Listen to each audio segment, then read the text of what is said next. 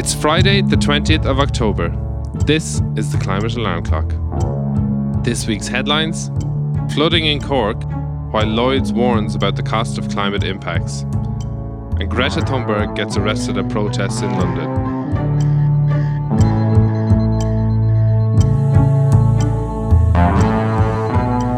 Hello and welcome to the Climate Alarm Clock, your Irish climate news podcast. I'm Darragh Wynne, and this is the third episode of our fifth season. And I'm delighted to be joined to discuss this week's stories by Anna Pringle and Ciara Daly. How are you doing? All right, I'll- Jasla. All good here, Darragh. Thank you. What about you? Are you coping with the week? Uh, yeah, yeah, not too bad. I think uh, there's a lot going on in the world at the moment, uh, but sure uh, getting getting through it all. Yeah. well, season five, episode three is here to sort it all out, isn't it? Absolutely.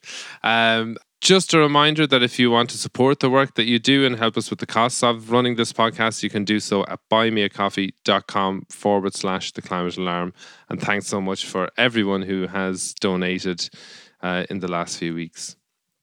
Uh, Darragh, I actually had someone giving out to me the other day, someone who shall remain nameless, because they said, Why can't you just do a subscription so I don't have to go and do it several times? And I was like, eh, I don't know, but just, you know, it's just just buy us coffee. It'd be lovely. don't You can tell the listener that's actually my fault because I thought no one's going to really subscribe. Let's not go through the trouble of setting that up. Well, this person was like, well, this person was like, just do it once. I could just do it once. It was a subscription. I was like, okay, well, thanks, but do you, you do know where Buy Me a Coffee is, don't you? Um, very good. What a lovely problem to have. Indeed. Um, right, so I suppose we get into our first story, and we're recording this episode on a Thursday morning, so it is the This morning. story is happening as we speak, almost. Yeah, absolutely. So we're going to start talking about Storm Babet and the floods that that has brought to Cork. So there have been some really, really upsetting scenes to see, particularly in Midleton, Glanmire, and Killeagh, where Storm Babet brought one month's rainfall in one day to parts of Cork. Um, so over 100 properties have been flooded in Midleton. Um, they're at the moment discussing whether or not to evacuate the local hospital.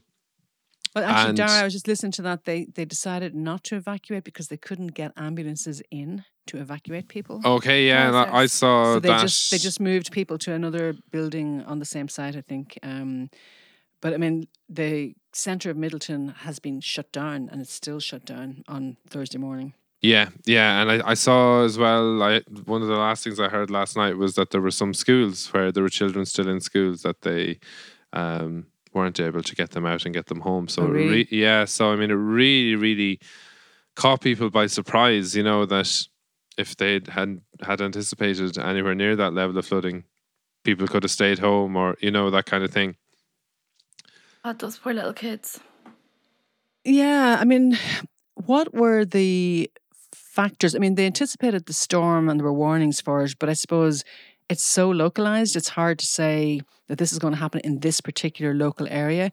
And one of the things I heard people, local people, and the councils were saying, and East, East, West Waterford was also badly affected, and the county council were on this morning saying nobody remembers anything like this in you know the last 40 years there hasn't been floods like this Yeah, this yeah. Um, and I think, uh, yeah, and some of the rivers had their highest ever sort of recorded levels of, of flow and that kind of thing.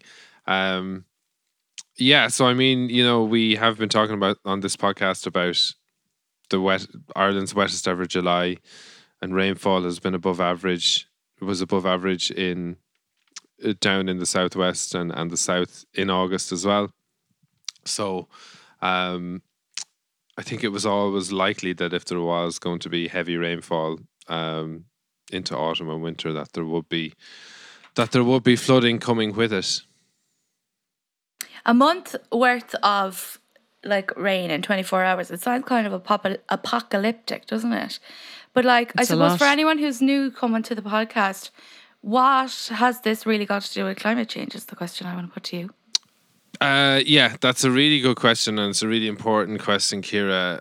of course, you know, at this stage, you can't say that any one localized event is a result of climate change, but the climate change makes these events more and more likely, and so things like um, the increased rainfall that we've seen over the last few months, um, that's more likely because of climate change. Because as the atmosphere gets warm, warmer, it can hold more moisture, basically. Um, and then the ocean is warmer as well. The Atlantic Ocean is warmer, so that makes it more likely that we're going to get more tropical storms. Um, so, So what we're seeing is flooding has become just so common. I mean, Mhm. those images of cars floating in water, we've seen them from all around the world in the last few months and wasn't quite at that level in Midleton, but it wasn't far off it. There was cars that were very, very submerged. Um, and I suppose one of the things we've been thinking and talking about all summer was, can this happen here? You know, we've seen it in New York. We saw the awful floods in Libya. We've seen, you know, we've seen all that, and we've wondered, can can something of that enormity happen here in Ireland? And I think what happened in Midleton is a real shock to people because while it wasn't that bad, it's still extreme. Yeah, and for Mm-hmm. the people that ha- it has affected, you know, for businesses, for homes, it, it's, Oh, it's awful. Uh, yeah, yeah, Yeah. it's it's so so distressing. I- And you know, I've heard people in the last few, day talking about like what a horrible experience it is to to have your home. Um, There's nothing worse, and, and- and yeah. because it's not clean water. I mean, you, Yeah, you know, yeah. you think about it as just rain. It's not. It's not clean water, and it's the, just the destruction of that. yeah, Um, massive.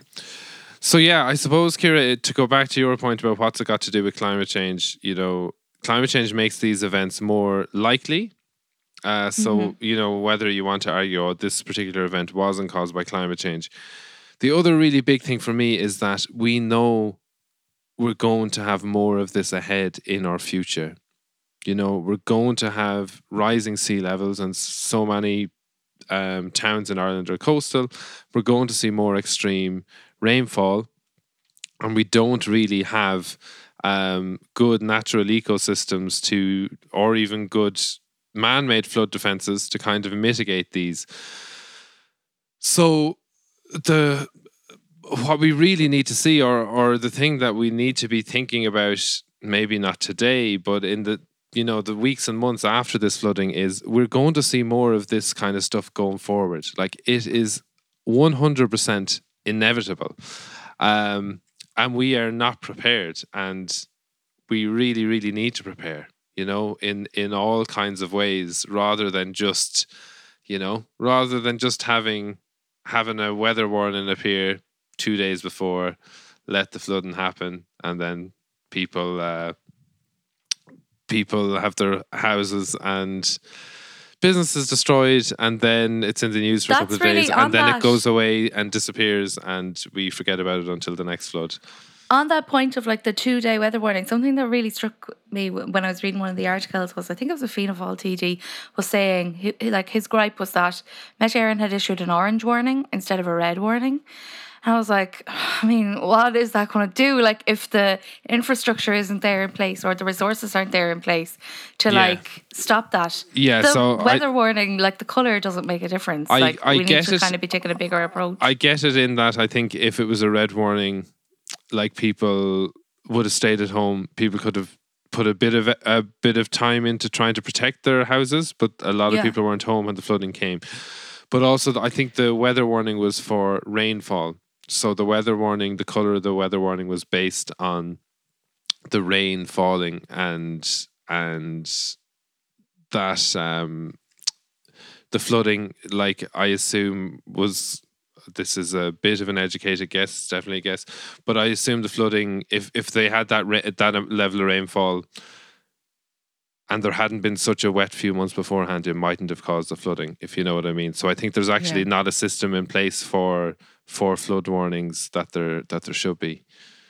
I, I don't know about that. I mean, I think we're very blasé about all the weather warnings, and we tend to, anytime Met Éireann issues an orange warning and nothing bad happens, everyone goes, we didn't need an orange warning, you know. So when they finally do issue one and something bad happens, people go, "Oh, it should have been red." Um, you know, it's it's the warnings. The warning is something that could happen. It doesn't necessarily always happen. Um, and we have a tendency to ignore some of those warnings or, or dismiss them. I think, but maybe I we suppose won't in the my point on that is more just like that's you know that's I think if one of us people like citizens are given out about Med that's totally valid. But like one of our political leaders, that's like we're just off the back of the budget. That's like an opportunity. Well, I suppose he's not going to criticize that, but like that's an opportunity he should be like talking about how are we going to future proof like this happening again? Like, how are we going to reduce the impacts and all of those things? But it was like, oh, like, let me just give up about this thing that happened two days ago and then I'll move on about it next week. yeah, exa- exactly, exactly. And like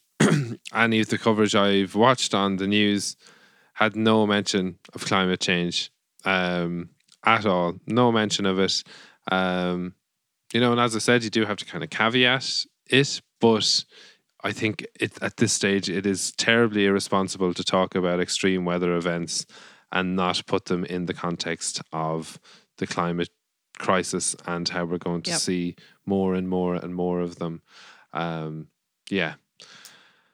And I guess that It's also uh, it's also but it's also hard to see how you would protect against that if you know somewhere is likely to be flooded, like say Cork City, which actually was slightly flooded yesterday, but not as bad as Midleton. Then you can take some um, precautions. Um, in Dublin, the Tolka flooded about 20 years ago and they'd put in flood defences. But if, if every town that has a river can potentially flood, and places like that never flooded before, before can potentially flood, then how do you actually protect for that?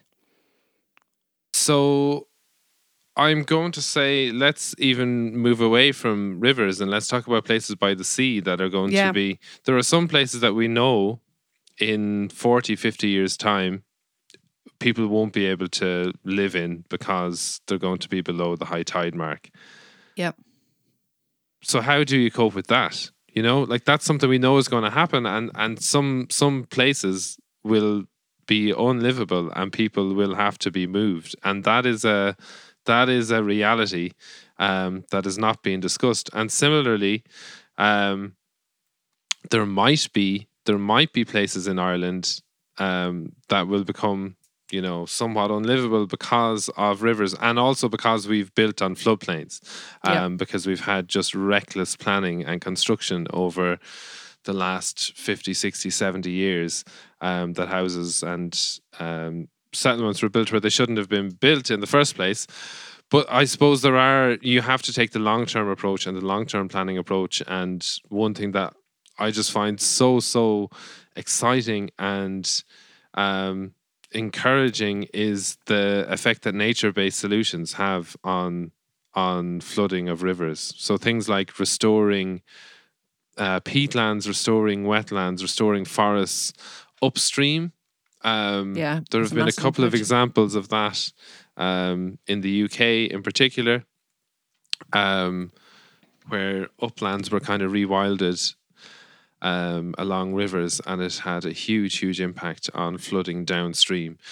Uh, even in that place, you know, beavers were, were reintroduced into a part of Devon. Some um, Yep. some people just dropped some beavers in a river in Devon a few years ago, um, unsanctioned. That and- makes it sound like you they dropped them from a helicopter or something. Well, like, they you were know. brought in We're from parachute They some were- beavers in, you know.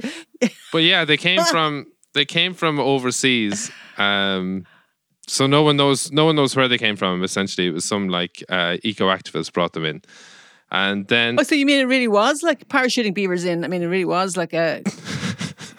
I mean, a, a subversive action, really. yeah, yeah, absolutely, Cool. Um, and Oh, we should do that here then. So Owen I mean, if you let me tell the that would love to story, it's a lovely story. Okay, go ahead, Darragh. Go on. So, like in the UK, where they introduced beavers, um, we're just getting excited about the beavers.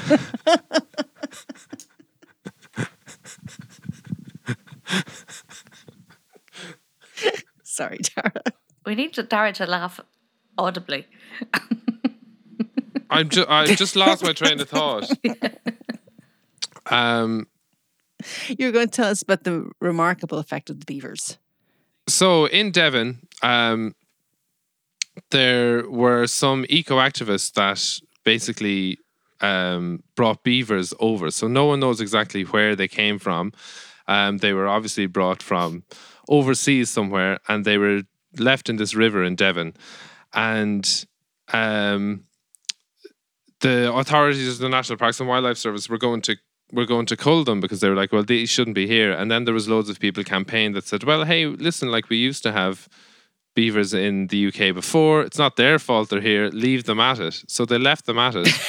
um, and then and they went forth and reproduced. Yeah, and then a study by the University of Exeter a few years ago. So this is about five, six, seven years ago. Um, and this study from the University of Exeter was two years ago, and they found that the beavers upstream building dams reduced flooding downstream and um, and their dams also filtered pollutants out of the water. Um, so uh, so yeah, just letting nature have a chance and letting nature do its thing is such a big part of the solution. Do you think we could go to Devon and borrow some of those beavers and drop them into where would we where would we put them? The Comeraghs or somewhere to protect out in Ciara's back Waterford garden. and Cork. Ciara's yeah, back I have garden. A po- I have a pond. but they'll dam it up on you, Ciara. Perfect. Do you think your dog would like beavers in the back garden? He probably would. He's really friendly now. I'm not so sure about the cat. Do beavers eat cats? What do beavers eat? Are they vegetarians? I do not know. I couldn't tell you.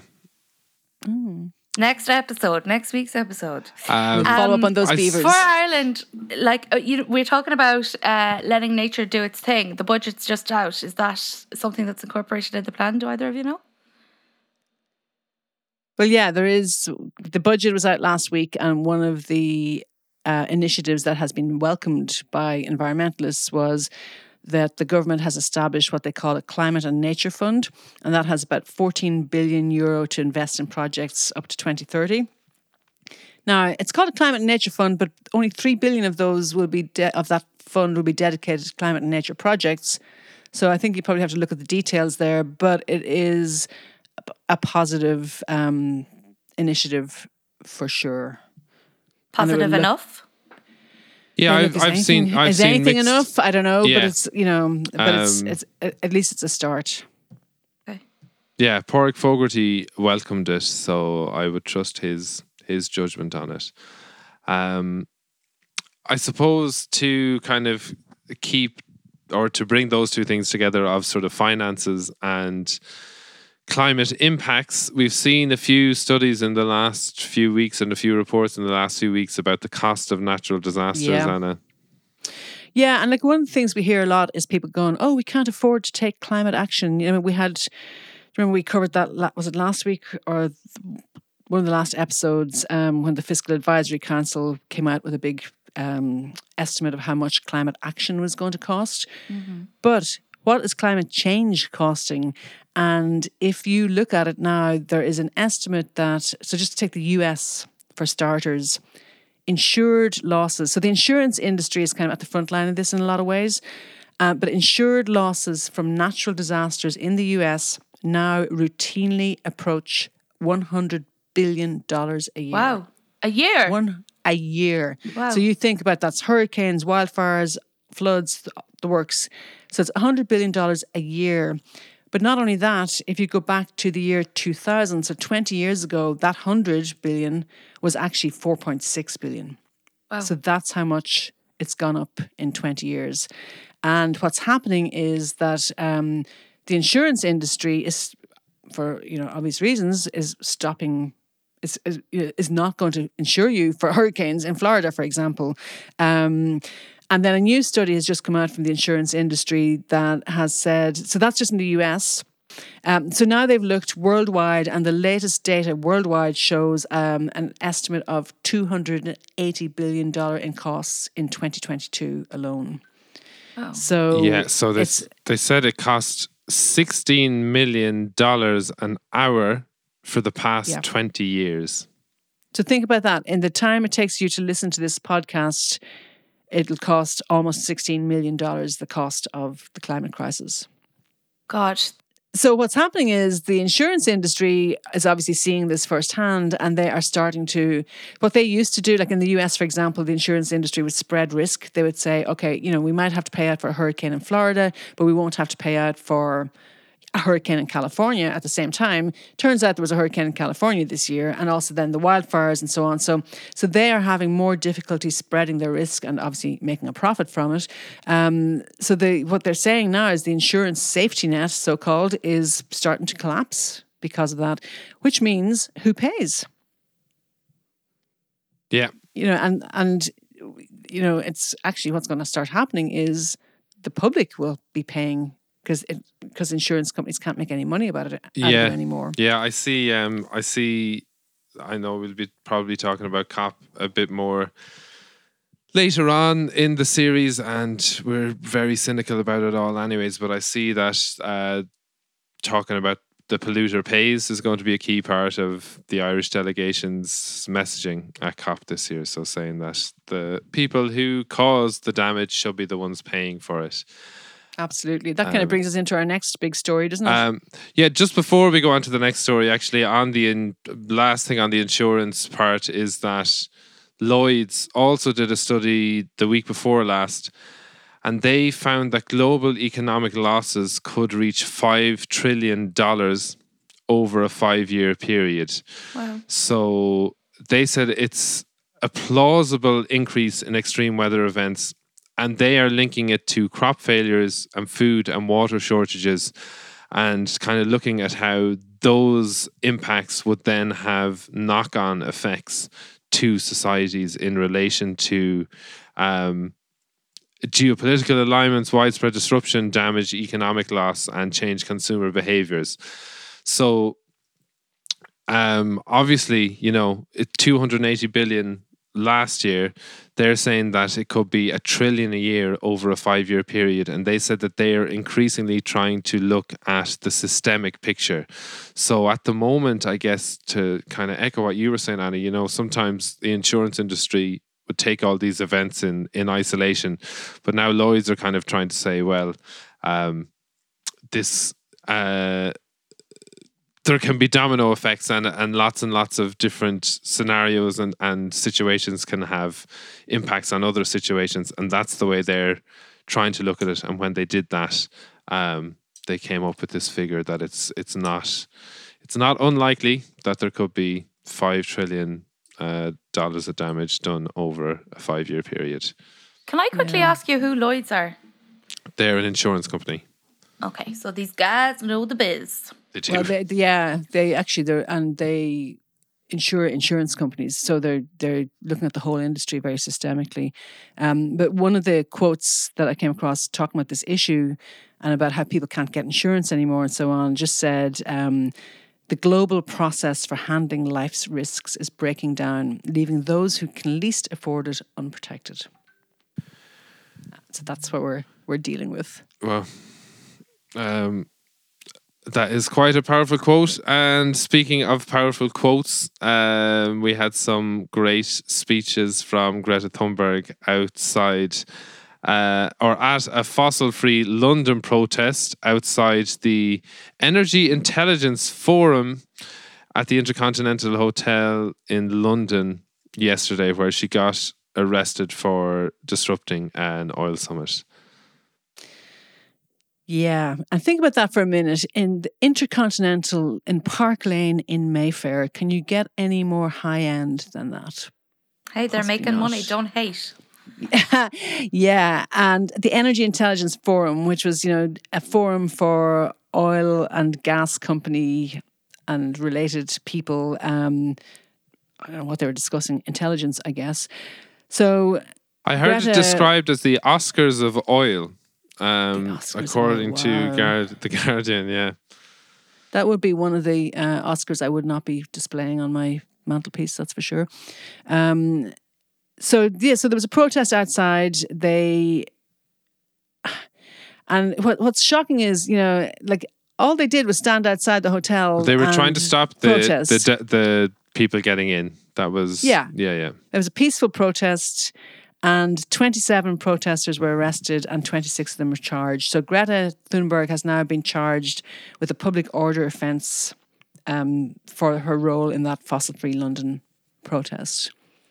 You know, so once again, we saw images of her being being led away, and she's tiny and being led away by all these big police officers and put in the back of a van. And you know, to be fair to her, she's not just using her words; she is out there putting herself on the line because she was Yeah, arrested sure. recently in Sweden as well, and then she's been dragged around by cops in Germany as well. So she's she's getting around and she's she's joining all those protests. Um, so will we just listen to what Greta had to say in Mayfair during the week? Go for it. The world is drowning in fossil fuels. Our hopes and dreams and lives are being washed away by a flood of greenwashing and lies. It has been clear for decades that the fossil fuel industries were well aware of the consequences of their business models. And yet, they have done nothing. The opposite, they have actively delayed, distracted, and denied the causes of the climate crisis. Yeah, yeah. Um, Drowning in fossil fuels. She, that's a she's she's so right. Yeah, and we just don't hear that enough. You know, No. um, that there are people in power who knew about this and could have prevented it and decided, ah, no, not worth it. Um, Well, but you know what the defense now that ExxonMobil has used recently is yeah, yeah, we did know about it, but everybody knew about it. So people can't really sue us because they knew it was an issue. okay, right. So that's they've Brilliant. moved on. So it's, it's straight out of the big tobacco playbook. You know, you knew you knew smoking was bad for you, so you can't sue us. yeah, yeah, yeah. But and and coming back to what we were saying earlier about the costs of climate change, and you know, Darragh, you were starting to say about the polluter should pay. I mean, the amount of money that these companies are making is just mind blowing. Um, in 2022, the five biggest companies, their total profits were 195 billion in 2022 and that was and, and what's worse about that is that was 120% more than the previous year. So their hmm. profits are huge and going up. So they made in despite all of this despite the cost of climate disasters their profits in 2022 were at the highest level in the industry's history. Yeah, so I looked into this last night because uh, I I you when I hear Greta Thunberg speak, part of me is like, oh my god, she is amazing, and then there's like this little. I don't want to say it's an Irish part of me. It's probably just a human part of me that I'm like, this can't be real. like, she must be a bit nuts. Like, or is she overreacting? Or I don't know what it is. Like, there's a little bit of me that I have to like. So sat last night, I sat down and I was like, no, you know this is happening. And I was like, just looking at the figures. Like every now and then, I just have to remind myself of those figures that you've just kind of given us there, Anna. Because even though I'm part of a climate podcast and I listen to people talk about climate action and all of those things, every now and then I get like a little bit of a like. It, could this really be happening? Do I sound like a bit of a lunatic for believing this? But like, am I a bit thick or something? but no, it's it's such a good point, Ciara. And like I said, you know, we had that flooding in Cork. Um, yeah, climate wasn't mentioned on the news, and then, like the scientists will tell us what an existential threat it is, and Greta is basically repeating that. Um, Yeah. You know, there's nothing too different. She's just maybe throwing a bit more of a justice lens on it and, and talking about the people responsible. That's just what she's saying. But because no one else is saying it, because the people in power who should be saying it, like Greta shouldn't have to be standing protesting outside uh, an oil convention, because the people in power aren't saying it, that's why she looks um that's why she looks crazy or that's why I can give that impression of is there is there something wrong with her but it's it's Yeah. actually you know but she's actually right on point and that's also why you know that's why it can be really really difficult to confront these issues as well because you're looking around and other people aren't doing it um Yeah. But but but also the states around the world are cracking down on on peaceful climate protesters, and that's something that we Mm-hmm. yeah, have it's to really be scary. It's very scary. It's very scary. Uh, I was chatting to a girl last week who is in Just Stop Oil, and she was involved in a lot of their actions. She now has an injunction against her. She can't Wow. she can't go to any protests. And she has a court case coming up. Now, it could take a couple of years for the court case, but she's looking at possibly up to 10 years in jail. Whoa. And it's not hypothetical. Some of her friends are in jail and they got served like four years. You, you remember the guys that hung off the bridge and you know, you're looking at it going, this is terrifying that they were actually even, even able to do this. Yeah. Um, they got three and four years in jail for doing that. Wow. so the governments are trying really hard to stop people protesting, um, which is a massive issue around the world as well. Yeah, definitely. Especially like, you know, we were kind of seeing in the news. You look one side, you've got the Ukraine war, the other side, what's happening in Palestine, and you know when you kind of look at the links between climate change and what it's doing to the planet, that is obviously catastrophic and devastating. But then you also look at that's what the whole war in Russia is about, or in Ukraine is about. It's about oil. And then I was looking, so kind of to remind myself that no, what Greta is saying last night, I actually just looked into it because sometimes I feel like, am I reaching? But then I, what I was looking at was um, one of those fossil fuel companies. Total Energies, they had 22 billion in excessive profits, and that would have been enough to cover the 4.3 billion dollars requested by the United Nations last year to provide humanitarian relief to everyone in Ukraine. After the fact that what they're fighting over is fossil fuels in the first place, so like Well, it's just mm. so complex and yeah, I wouldn't say they're necessarily fighting over fossil fuels, but it's it's fossil fuel money that's funding it. I would mean, say, yeah, sorry. Yeah, it's, it's fossil fuel money that's funding it, and it is all about resources. Power, though. yeah. I mean, because Ukraine is the breadbasket of Europe, and so it's it's a lot about extractivism and resources for sure. So we're with Greta, unsurprisingly. Yeah, I mean, you're right. The the profits that the oil companies are making could be. It's, it's you know it's criminal. It's criminal. It- Yeah, they could be diverted to so many things, uh, or to you know fighting climate change for a start.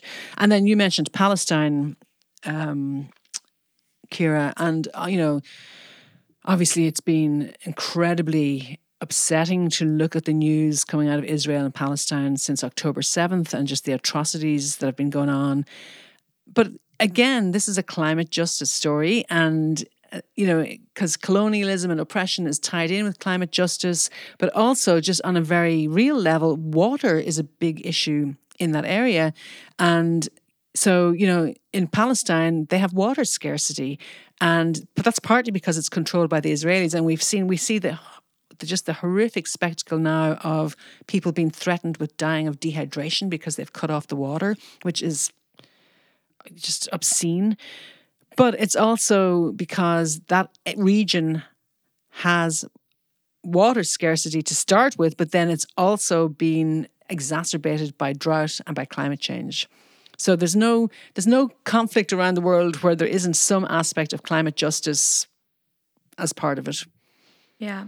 And I think where I struggle with it is that it's really difficult to find that connection in the media. So then sometimes when I almost gaslight myself, I'm like, oh no, Yeah. you're being dramatic now.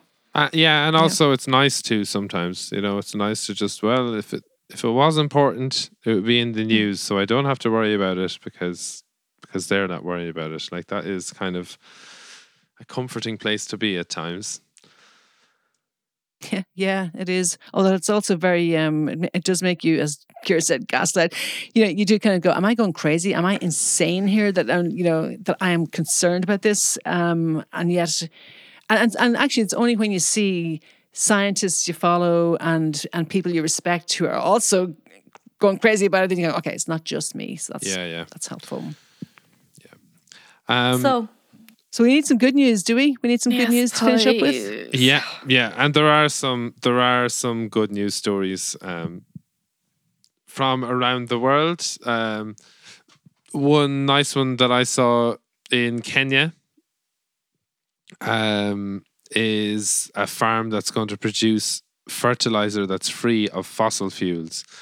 So it's uh, making ammonia, but they're getting the hydrogen from water where usually it would be taken from natural gas. So ammonia is normally a really high polluting um, uh, thing to produce, and this Kenyan um, sorry, this yeah, this Kenyan company are basically able to do it now with solar panels and do it fossil free uh, to create ammonia. So that is really really cool. Woo, woo, Good. give it up for Kenya. Excellent. Uh, and then, you know, we have seen that the world's largest offshore wind farm has begun powering, it's in the North Sea and has begun delivering power to British homes and businesses. So that's positive as well. Yeah, it's going to power up to six million homes. I think by the time it's Yeah, when it's finished. Yeah. Yeah. Um, and also Albania is making strides in renewable energy, um, installing 235,000 solar panels at a power station. Yeah. And staying in Eastern Europe, Romania is also um, got a significant investment to work towards climate neutrality, and they have plans for reducing their emissions by 99%. Um, so they have um, announced a 2.1 billion euro fund to do that, um, focusing on energy efficiency across a variety of different sectors. So, you Yeah. know, Ro- Romania is not the most wealthy country in Europe by a long shot, and neither is Albania, and they are making strides. So that's really positive. Absolutely. I'm really glad we researched all those positive stories, Anna. Yeah, we had to look. We had to go as far far flung places to find them, but there are there are a lot of positives as well. I mean, there there is a Um, lot of no, a shout out to uh, Ciara yeah. who wrote, I think, all of that in our scripts, and we didn't let her say Yeah. any of it. That's Oh. okay. Ciara. Do you want to do you want to say anything? I just want to say, I envision a better world, and I think with some more solar panels, we are going to get there. I had to grasp at anything I could get this week. Like I just needed it. yeah, yeah, for sure. No, it's good. And actually, you know, if you look around your your neighborhood and or drive up and down the country, you're seeing more and more solar panels on roofs now in Ireland, which I think is really positive. I have got some actions. I saw a story uh, that one of you shared. Uh, a report from Bord Bia. I was, or it wasn't a report. Somebody from Bord Bia. was saying that there's 85 percent less uh, field vegetable producers in Ireland than there was 25 years ago. So there was a census in 1998 which found we had 400 growers, and now in 2023 we have 60. So that's obviously extremely worrying.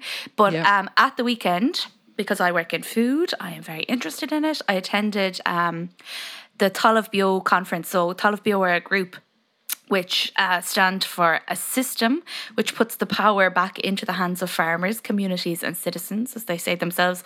So the conference that I attended was just to discuss the future of Irish ag- agriculture and land use. I am not a farmer. I just went because it's something I'm really interested in, and I'm really glad I went. It was really um, encouraging day to hear about the work that they do, and they are looking for people to more people to get involved. So if you are somebody who eats food or likes food or cares about food or work in food, there we're going to put links in the bio for how you can check out and learn more about them, but also how you can join up. And I really would encourage you to because they're really really brilliant. Excellent. and to support you know to support the growers that we still have in the country is a really really really important thing Yeah, absolutely. Can I give a shout out for um, Friends of the Earth has just launched a new Act Local campaign, and you'll find it on the Friends of the Earth website. But it's for people in their own communities. It's giving them the tools to make change happen, um, either to form a new group or as part of an already existing group.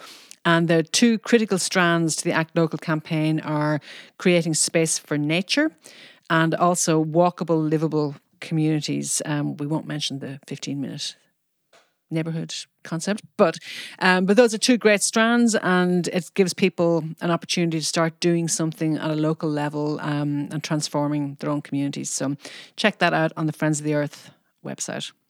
Yeah. Amazing. um, and also a shout out to the conference that's happening in galway on friday the 3rd of november um, the what is the role of the university in the planetary crisis that's being um, yeah run in the galway bay hotel i think and it should be brilliant i'm really looking forward to it Very good. And that was the 3rd of November? Yeah.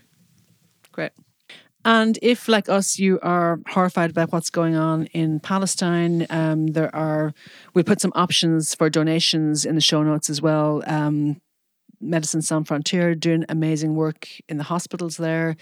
Um, and, and there are other groups too, but we'll put links in the show notes. Lovely, job. Absolutely.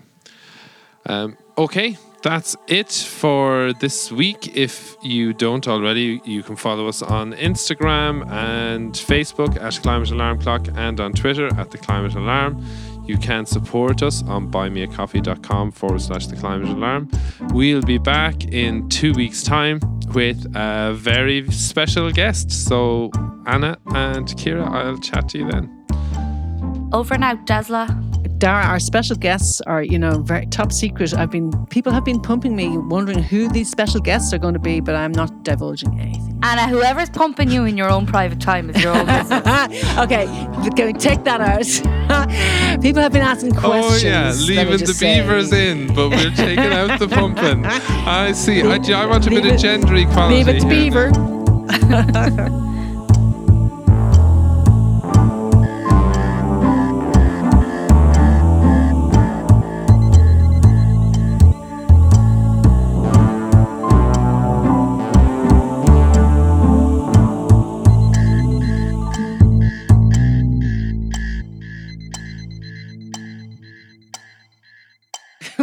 Getting excited about the beavers.